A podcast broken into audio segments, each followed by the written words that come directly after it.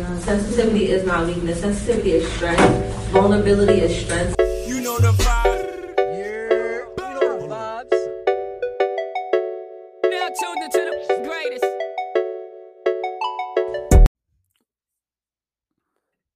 What's up, y'all? It's your girl Jazz. Welcome back to another episode of Vulnerable Vibes. Today, we are wrapping up the attachment style series. We are in part three, and we're talking about the disorganized, aka the fearful avoidant attachment style. It kind of has two names. We'll go between those two names throughout the episode, so I just want to put that out there. Um, but yeah, we're talking about this attachment style today, and we're also just addressing some other important things about just attachment styles in general, as well as some of the questions that you all have submitted, whether it was through TikTok, through Instagram, wherever. I made sure that I included a lot of questions that people were asking, and we're gonna have them answered today. And just want to put a disclaimer out there just because this series is ending doesn't mean I'll stop talking about this. I'm going to always talk about attachment styles, whether it's on here, whether it's on TikTok or Instagram. And feel free to hit me up and ask me questions or just to do more research on your own because this is such a deep topic that you'll learn something new every time you try to research it. Every time you'll learn something new. I I continuously learn new things about attachment styles every day even though I pretty much am well versed in it. I still learn things. You never stop learning, especially when it comes to mental health. But anyway, moving on. We have a special guest joining us today. Her name is Nicola Pierce Smith. She is a licensed professional counselor based out of Philadelphia. She's also known as Melanated Women's Health, which is a platform that she created to provide a culturally affirming and anti oppressive therapy space for people who have been marginalized because of their social identities. She is an amazing woman with a lot of accolades. She attended university in Jamaica and America, completed trainings in clinical supervision and transgender education at Temple University. And outside of clinical practice, she offers supervision services.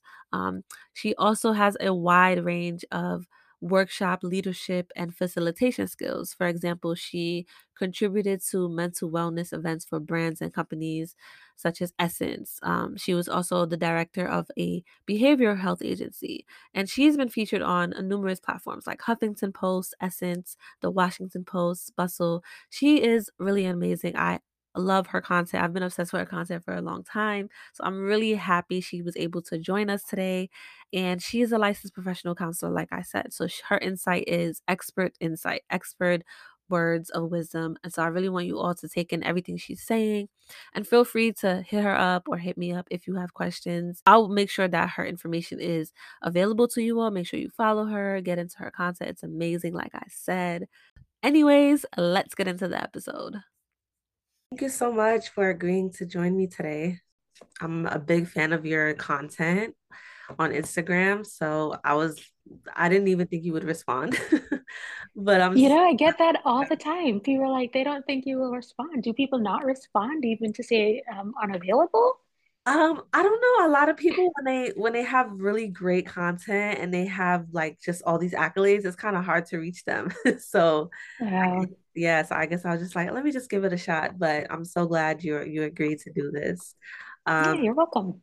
so you can start by just telling me telling us about who you are, what you do.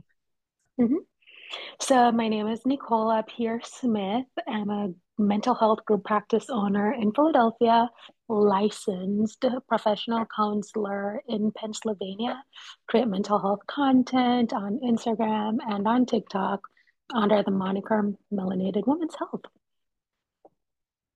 Wow, that's awesome. So what made you get what like what was it that made you want to get started in this field? So um, I'm originally from Jamaica, Kingston, Jamaica.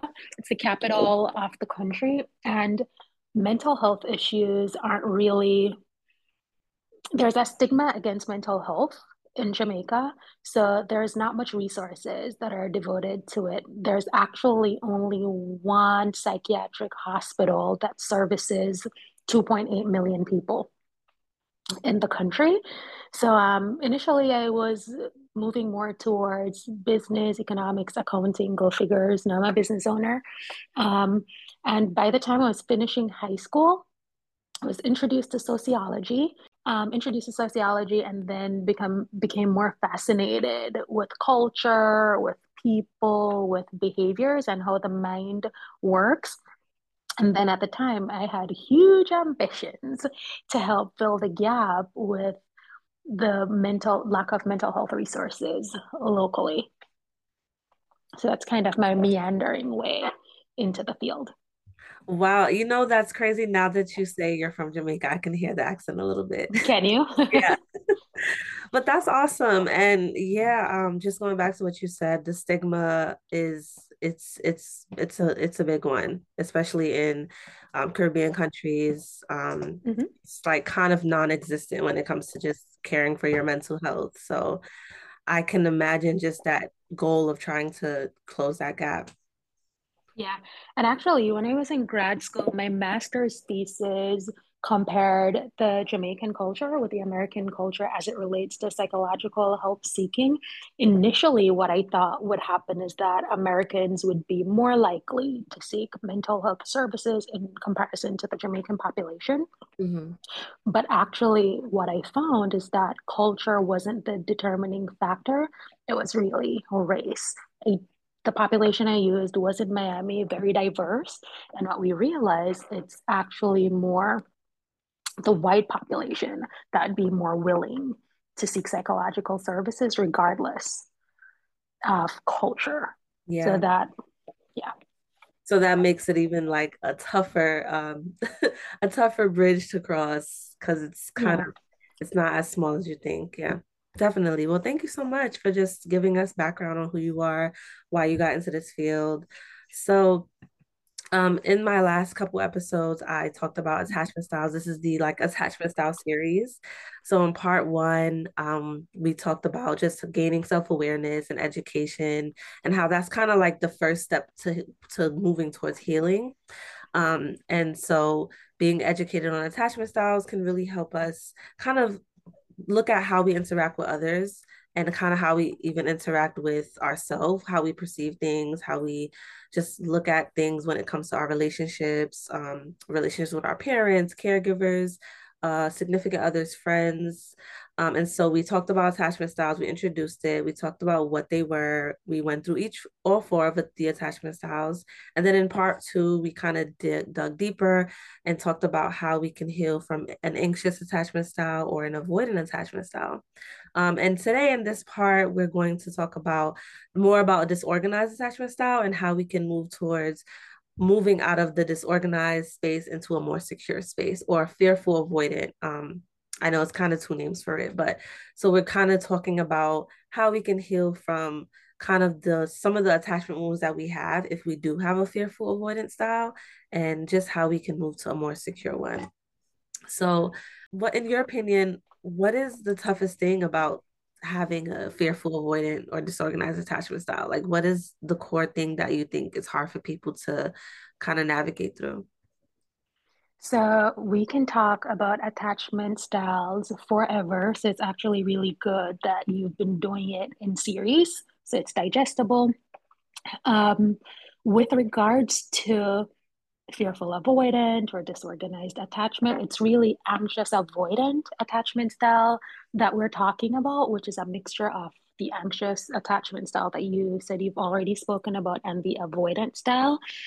Um, intersections between the two coming together and the difficulty that I encounter in working with clients or even seeing it coworkers, friendships, um, things like that, is that people struggle to get their needs met or they form quick conclusions about themselves and others that really blocks them from forming meaningful relationships with people. Yeah, definitely. Yeah. It's, I like what you said um when you said they these people are just not used to getting their needs met. And so that translates into their relationships with other people. Um, so a lot of people was at were asking me, can you have more than one? Can you have all four? Um, I did uh, answer that saying that you definitely can have more than one. Um, what's your take on that? Can you can a person have all four attachment styles? So not necessarily all four, though it can have more than one. So I think this is where people may have some confusion in that there are some intersections or some overlapping qualities between some attachment style, though you may fall more predominantly on one of the attachment styles. Something that I would recommend is um, attachedthebook.com. This is where you can do a free quiz on your attachment style. I think it's maybe 17 or 18 questions. Don't quote me on that, but it's very short and you'll get some results from that. So I think what people can have is avoidant attack avoidant attachment style where there's overlap between like i said earlier the anxious and the avoidant but someone who has an avoidant attachment style they're not necessarily also going to have an attachment style that's anxious because the anxious avoidant style it's more of a pursuer gets worried easily uh, may engage in some protest behaviors like maybe texting often or calling often or wanting constant reassurance. Whereas with the person who presented an avoidant attachment style, their protest behavior may be one to withdraw, they need more time to themselves to decompress, or they may push someone away if it's overwhelming them. So, because those are so opposite, it's very difficult for us to say that someone will maybe have both at the same time, unless it's actually an anxious avoidance style, which you were saying earlier. It's more the fearful, preoccupied, or disorganized presentation. Right. Yeah. Thank you so much. So, um, how do you prevent your insecure attachment style from passing down to your child? A lot of people are asking me that they're um, they become more aware based on my series and now they're like okay well i have a child. I don't want my child to experience this. Um, how do i stop this? Like what do i do to prevent this from becoming generational yeah. So the people who are asking this, obviously, they're already trying to engage in conscious parenting, that they're trying to self reflect and see what adjustments can be changed. So the first step is recognizing what insecurities you may have as a parent, what insecurities you may have as a partner. And then recognizing that we all, regardless of our developmental age, we all have a need for safety, love, and availability that's consistent.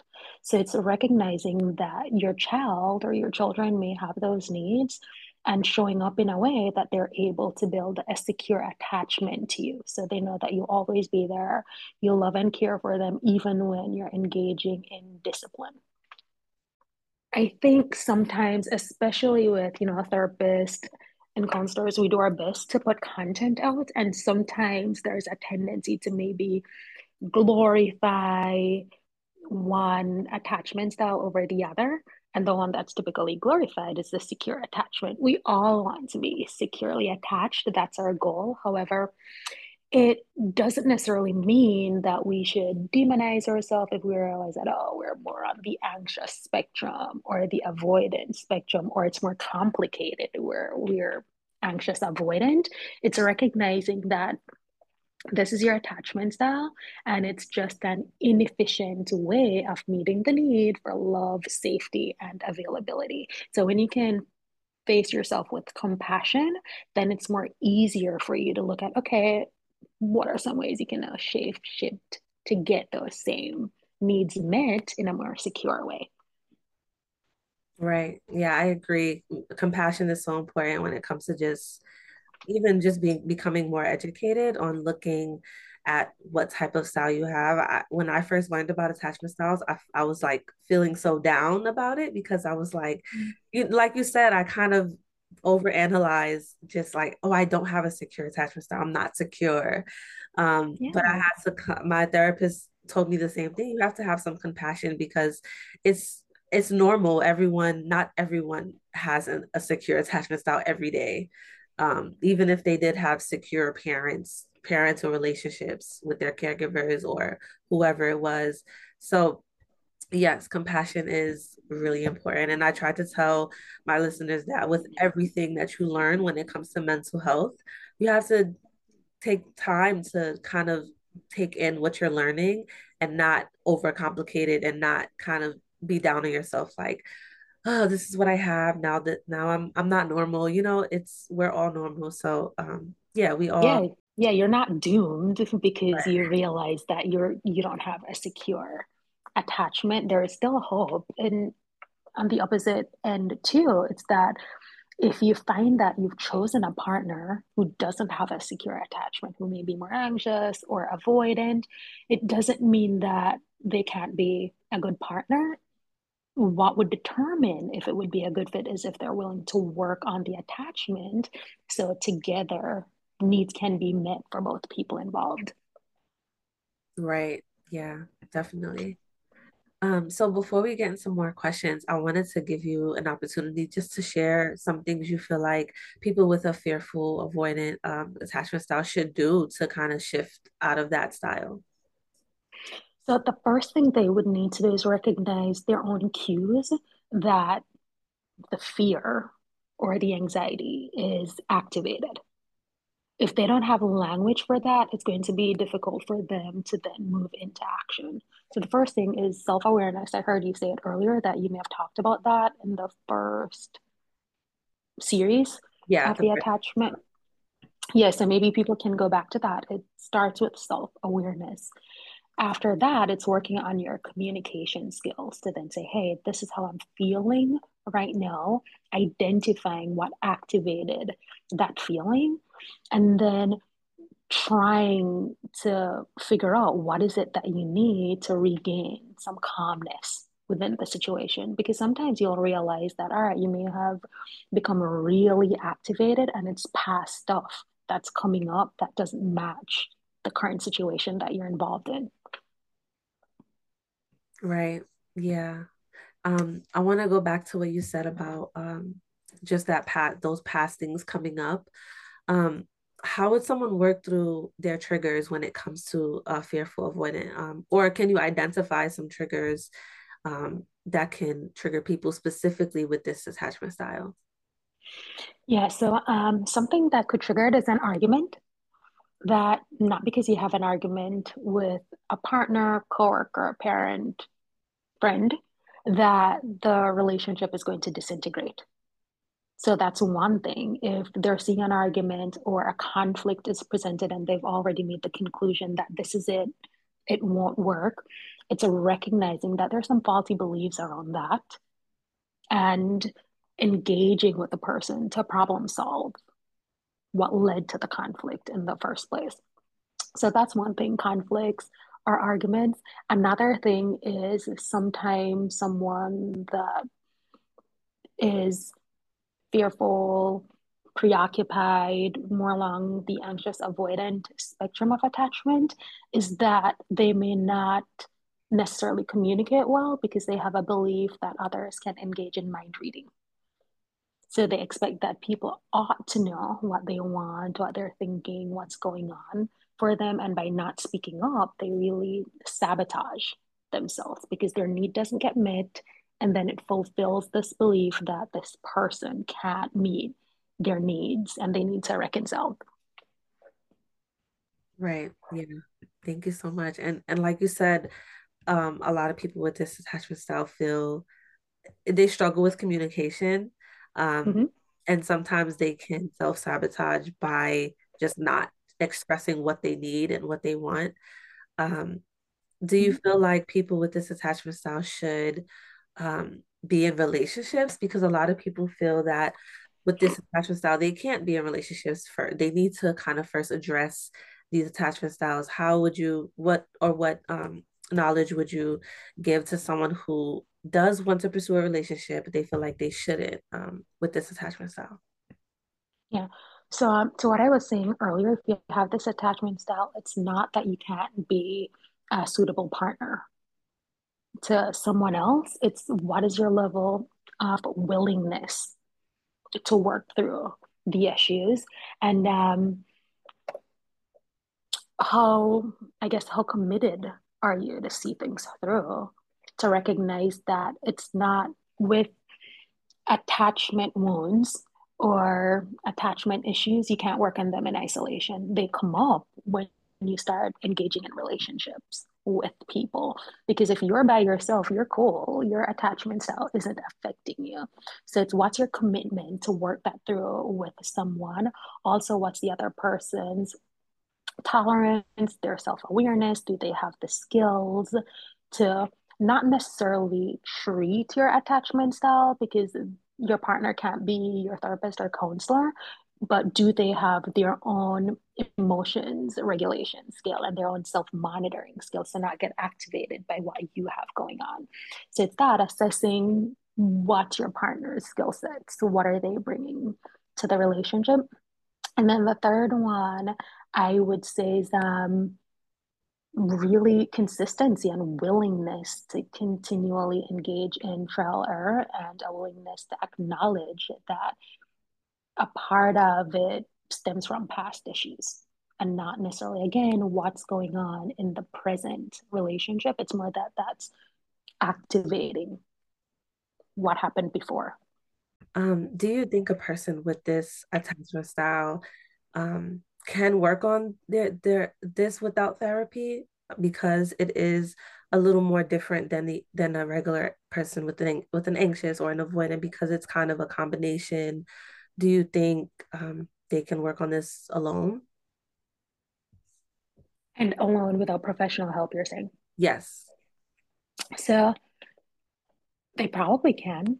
It would take mad long, you know, and it will be a lot of trial and error, probably a lot of hurt in terms of them hurting themselves emotionally and hurting others along the way. It's kind of like we probably could build our own cars. But how long would that take if you're not trained in engineering, in mechanics, right. in all the things that goes into that? So it's something that you can engage in some self-help work through books, through content online from professionals, though all of that is really generic work that's not unique to your own lived experiences. So you could get some assistance doing that yourself, though you won't get the most effective outcome without working with a professional. Right. Yeah, I agree 100%. I um is I am someone who identify who identifies with this attachment style and I don't think I still don't think I can cater to my own needs or just kind of like work. I don't think I could have worked out of these habits that came from having this attachment style if it wasn't with my therapist because mm-hmm. she was able to help me identify things that I didn't even know I was doing because of um, having this attachment style. So yeah. I yeah, highly recommend um, everyone with I think with any with anything you you want a little assistance. Um, yeah. And if you think about it too, even the question, if maybe one of your listeners asked, it's really also coming from that place of absence of secure attachment that oh, I can't ask for help. I need to do this by my own. I can tough it out and solve my problems myself versus biologically we are designed to attach and to rely on others to help us out yeah that's so true that is so true. Just that fear of like, I don't think I need anyone to help me. but yeah, sometimes yeah. we do. Yeah. So, um, how can you support a partner who has this kind of attachment style?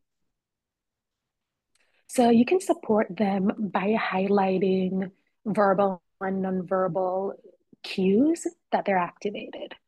So, like, for example, um, hey, I notice you're withdrawing. Is something going on? Do you want to share something with me?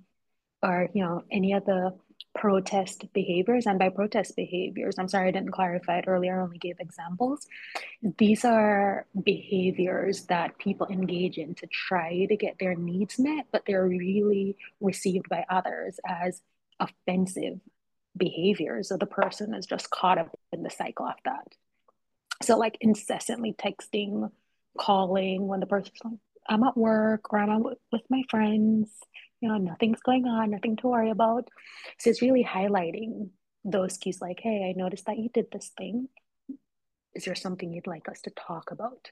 So, not making an assumption, it's more like highlighting what's coming up. So, definitely that. Um, showing concern and regard. I referenced earlier that we all have needs. So, a partner could be helpful in highlighting that, hey, I'm still here, providing reassurance. It's okay. We can work through this. So, providing reassurance. A third one, I would say, is giving the person time.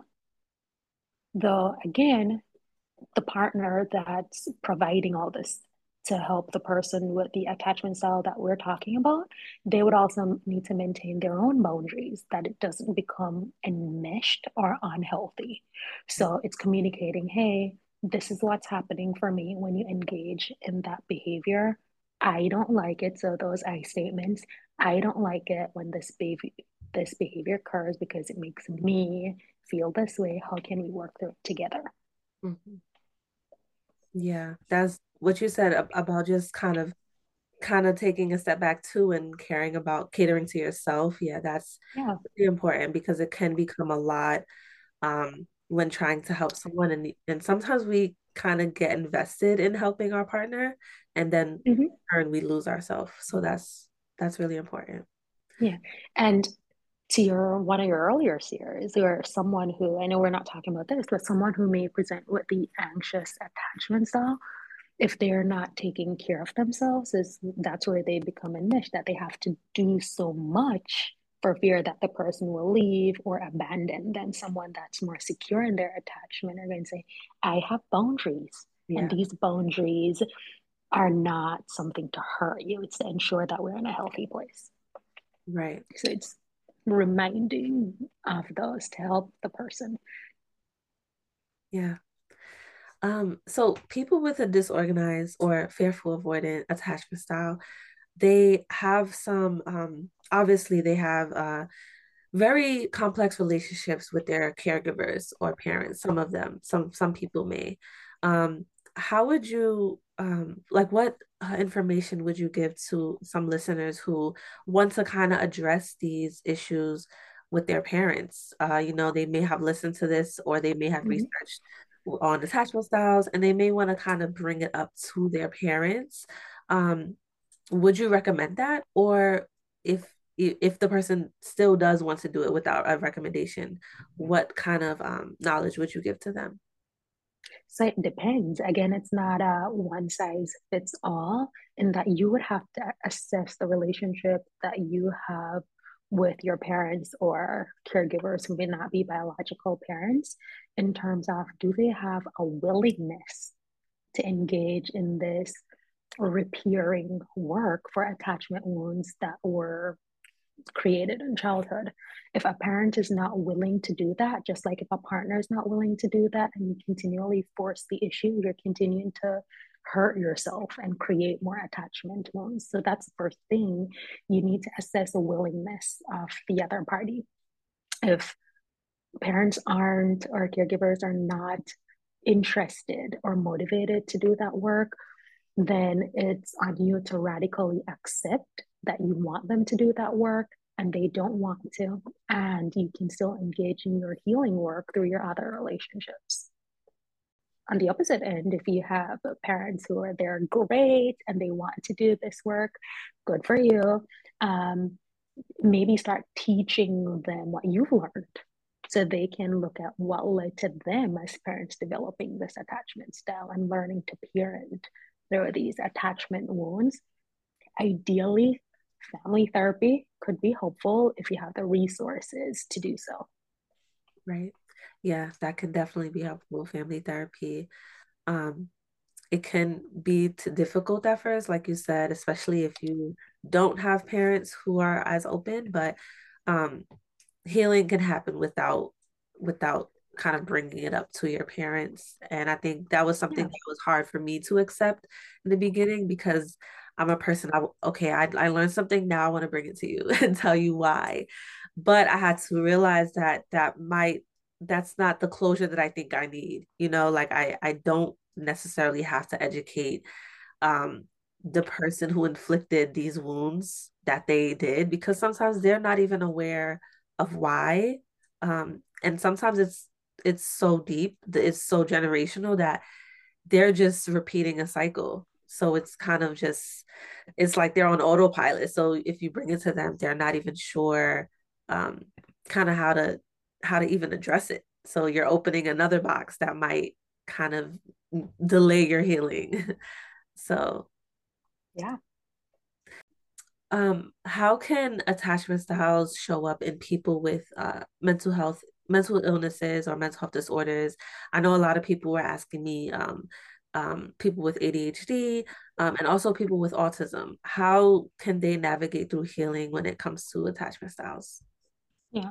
So um, for the neurodivergent folks, oftentimes one of the things they trouble they struggle with, sorry, is social cues or interpreting behaviors in social settings. So that would be one of the things where it's like beefing up their social skills and their social skills to recognize the difference with someone rejecting or abandoning them and someone again just having boundaries wanting their own space.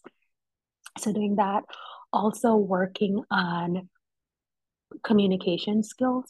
Neurodivergent people it's not that they need completely different skills from non neurodivergent folks it's just that their approach to it needs to be modified. So the communication skills, learning social cues, they're going to be similar. The difference is that they may not be able to maybe work on several relationships at the same time as they're practicing to improve their attachment style, whereas non neurodivergent folks can do that. They can be mindful of it in the workplace, in their friendships, in their partnerships, with um, parents, someone that's neurodivergent may need to isolate it and first pick like, oh, maybe I'm going to work on this with this one friend and then transition it over into different relationships. So that's one of the ways. Right. Yeah. Thank you. Um, so what therapy style would you recommend um, to someone with this attachment style?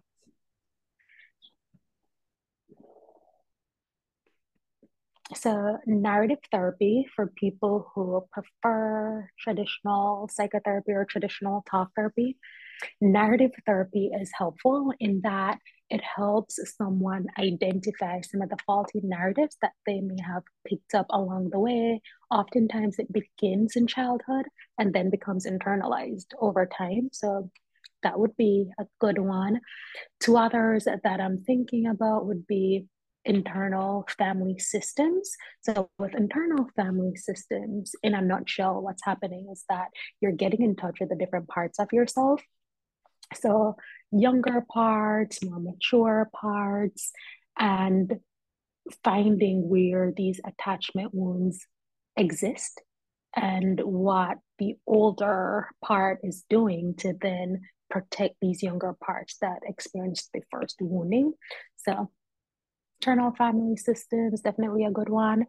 And then EMDR therapy, if there is some trauma that's present that led to these attachment wounds that led to anxious avoidant or fearful disorganized attachment style any of those three therapy approaches i think would be really helpful. Yeah. Yeah thank you definitely. Um what you said kind of gave me um, another another thought about the trauma associated with having this specific attachment style.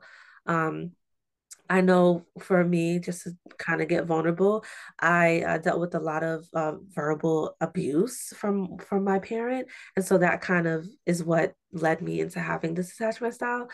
What kind of information would you give to a client who was kind of still in that abusive cycle with their parent? Because I know a lot of people who are still unfortunately it was easy for me to kind of not be with that parent but some people they don't have that luxury. Some people are still in contact even as adults are still in contact with the parent who conflicted abuse upon them. Um, what kind of information would you give to a client who is trying to heal or move out of this attachment style but they're still in contact with that parent? Well thank you for sharing that with me. Um, something that I'd suggest is that it's very difficult to heal from abuse while abuse continues to happen. So if you're in an environment or in a relationship that perpetuated abuse and attachment wounding, it's going to be very difficult for you to move from that because you're going to have your defenses up because you're exposed to that. And the defenses, though they may be helpful with that parent or that person, it isn't effective for the other relationships that you have in your life. There's going to be some spillover into those. So the first thing to think about is what kind of space do you want to create? Now, I'm not saying you have to remove that person from your life indefinitely, though there may need to be some level of space that's created. Maybe you don't call them every day. Maybe you don't call them every week. Maybe it's a once every two weeks, once in a while, where you maintain the relationship, though you have enough space from it but to then calm your nervous system that gets activated by these interactions. So I'd say that's the most important thing thing to consider in the beginning. Yeah, I I 100% agree with that. Um, and it can be really hard to because you're so used to something, it can be hard to pull back, especially with someone who um, has abusive tendencies um, because I've noticed with uh, with myself and even with other people within my family, even as you get older, the abuse may not be as um, as prevalent as it was when you were a child, but it's still there in Mhm. some ways that that your parent or your caregiver may know how to trigger you. Um, and so, like you said, pulling back and just kind of recognizing that can can really help. Yeah. The other thing too, as we age, sometimes, especially in the Black and Brown community, as we age, there's the expectation of reverence and care that's expected to be provided to our caregivers. Yeah. So there's that.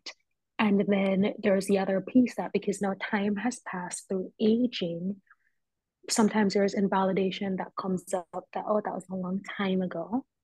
When whenever trauma occurs, we don't remember it at or present age. We remember it at the age that it happened. So that's how things activate it. So even though time has passed, if no healing work has been done, that's still a very present wound that's there.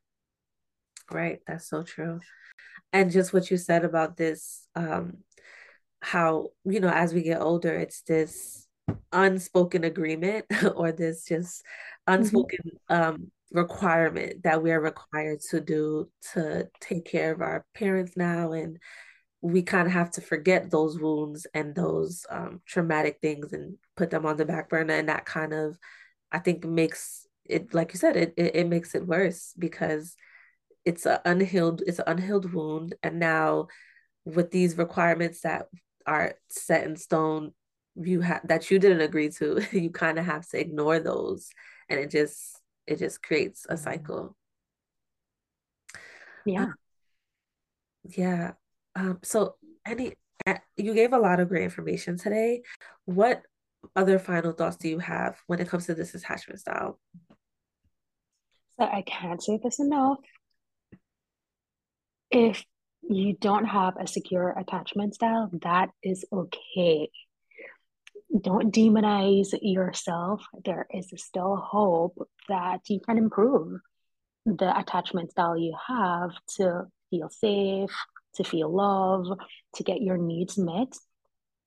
Also, that if you are not from a family system where secure attachment was displayed, as an adult, you can start exposing yourself to that in friendships and the type of content, movies, podcasts that you engage with, that you get to start seeing that reflected back to you. So you're being primed to recognize that there are other options.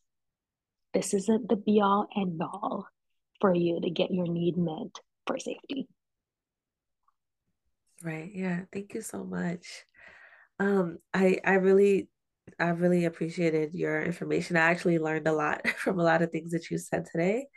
Um, so I know this information will be great for my listeners because they had all these questions and a lot of I think one of the most important things you said today was like what you just repeated, just having compassion for yourself and just recognizing that it's okay if you don't have a secure attachment style. Because I think what's different between this attachment style and the other uh, the other two is that um or the other three is that this one involves a little more uh this is just it's more misunderstood yes and it's more misunderstood so people can tend to feel like okay i don't fit with the anxious or the avoidant and i i fit with this so that means i'm just double like i'm i'm i have issues on top of issues.